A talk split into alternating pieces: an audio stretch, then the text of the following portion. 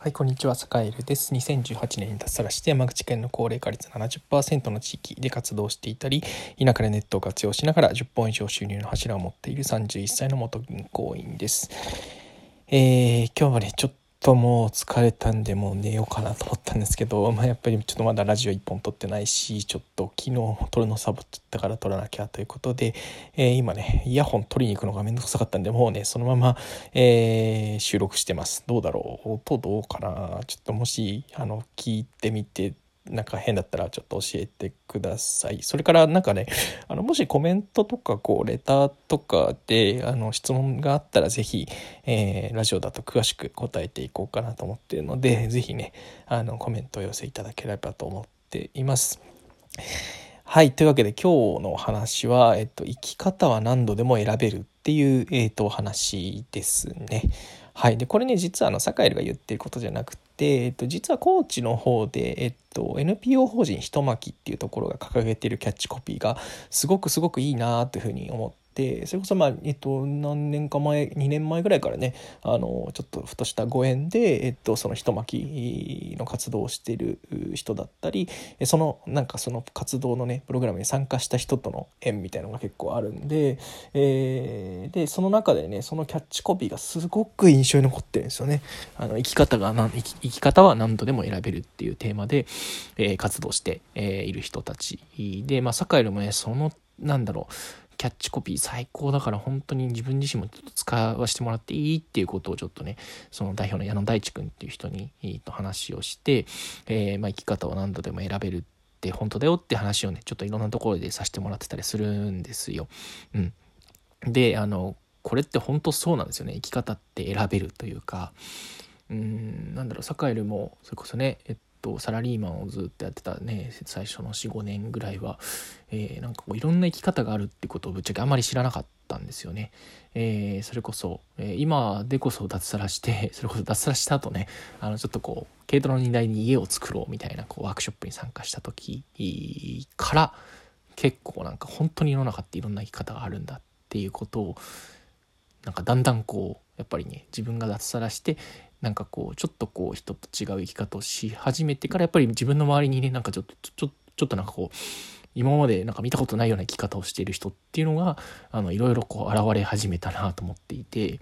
なんか本当にだからねいろいろ生き方って本当人それぞれで正解なんてないしマジでやっぱり生きたいように生きるって、えっと、意外とできるんだなってっていうことをすごく、えー、本当にこう実感として感じてます。まあ、例えばね、えー、例えば、えっと、それこそ軽トラの荷台に家作って、えっと、それでこう、えー、いろんな全日本全国を旅しながら、えっと、生きている、えー、まあ、僕、栄えると同級生とか、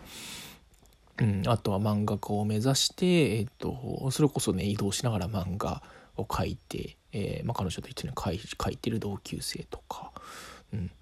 あとは何だろう高知の山奥で、えっと、漁師をしながらそういうねこう人の受け入れをしつつ生き方をは何とでも選べるんだよっていうこう発信をしている、えー、男の子とか。うんあと変わった人とかあとなんだろう廃材だけで村を作っちゃってる人とかね。うんあと面白い人で言うとそうだな。あそっかそっか。なんかこう自分で家を作りながらえっとなんか農作業地域のおじちゃんの農作業を手伝って、え、る女の子とか、うん、もうあげればキリがないほど出てくるんですけど、うん、あとは何だろうなあんまり本当に自給的な生活をしている人とかね、うん、だからなんだろう。今まで自分自身が知っていた人生の選択肢って本当に狭いものだし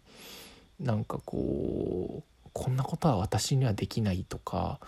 あの人だからできたんだみたいなことをってね人って結構思っちゃいがちだし言っちゃいがちなんだけど意外とやりたい人生生きたい人生だったりこんなんだったらいいかもなっていうふうに思うことってその気になればそういう自分が望む人生って自分の力で引き寄せられるんだなっていうふうに思思うようになりました。それはやっぱりその自由気ままに生きている人だったりだとか本当に好きなことをやって生きている人だったりだとかうーんうんなんかこう豊かに生きている人たちっていうのを見てうんなんかこうねもし今このラジオを聴いてる人でちょっとこう息苦しいなとか、うん、ちょっとなんかね将来に不安を感じてるなとかどんな生き方をしたらいいか分かんないっていう人がもしねいるとするならば、うん、本当に生き方って人それぞれだし、えっと、生きたいように生きればいいんだよっていうまあもしかしたら当たり前のことかもしれないんだけど本当にそうなんだよっていうことをちょっと話しておけたらいいなと思ってこのラジオを収録しました。うん。そうだね。あとなんか生きたい生き方がわからないっていうのはまあみんなそんなもんだよっていうかね、うん、その時々の楽しそうなこととかやりたいことっっていうのをこうつないでいったら結果的に今ここにいるっていうような感じの人がやっぱり多いし、まあ、栄えるも実際結構そうだったりするんですよね。まあ、大目標だったりなんか大きな目標みたいなまあもちろん持ってたりはするんですけど持ってたりはするんだけどやっぱりもう日々なんかこう楽しそうだなとか面白そうだなとかこれやってみたいなっていうのの積み重ねの先に結構こう面白い人生だったり、えー、なんかこんなねなんか面白いものに飛びついていったらいろんな縁があってそこでつながってなんか面白いことになっていくみたいなことことも結構あったりするんでうん。まあちょっと今日のねテーマの生き方は何度でも選べるっていうテーマにちょっと戻るんですけど、うん、まあ何ていうか面白そうな人生を選んででちょっと微妙だと思ったらまた別の人生を選んで、うん、選んで選んで、まあ、人生ね人生100年時代って言われてるんだからそんなね3回表とか4回表とか5回表とかね。うんまあ下手したらね60代の人がもしかしたら聞いてるかもしれないですけど。ねえ野球で言ったらなんか5回の裏とかでそれこそね6-0とかで負けててもまだあと4回あるよっていう感じじゃないですか。ね、だからなんだろう、うん、本当に長い人生なんだし今もしかしたら辛い思いをしていたりちょっとうまくいってないなとかなんかこう思ってる人がいるとしてもまあ何度でも選び直せばいいんだよねっていう、うん、で実際そういう人って世の中にたくさん本当にいるんだよっていうね の、うん、ことをちょっと、うん、お伝えできたらなと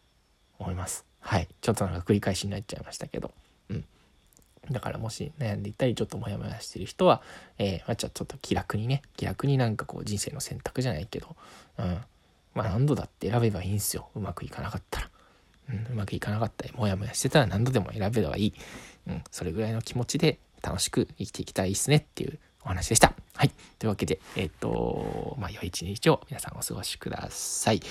えー、まあ、なんとも、えっ、ー、としつこいようですが、なんかね、コメントとか、こう、レターとかね、あのー、ぜひこのね、ラジオアプリの機能で、えー、あると思うので、えー、ぜひコメントだったり、質問だったりお寄せいただけたらと思います。うん、あの、ちょっとね、あの、視聴者の、視聴者の皆さんとちょっとね、ぜひコミュニケーションをとってみたいなと思っていることも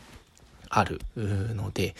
わしが見落としてるのかな？あとはツイッターとかでこう田舎チャレンジャーラジオとか、あとはサカエルにメンションしてくれたりしたら、えっと、気づいちょっとどんなコメントしてもらってるのかなっていうのを見に行こうかななんてことを思ったりしてます。はい。というわけで、えー、今日は、えっと、生き方は何度でも選べるというテーマでお話ししました。それでは。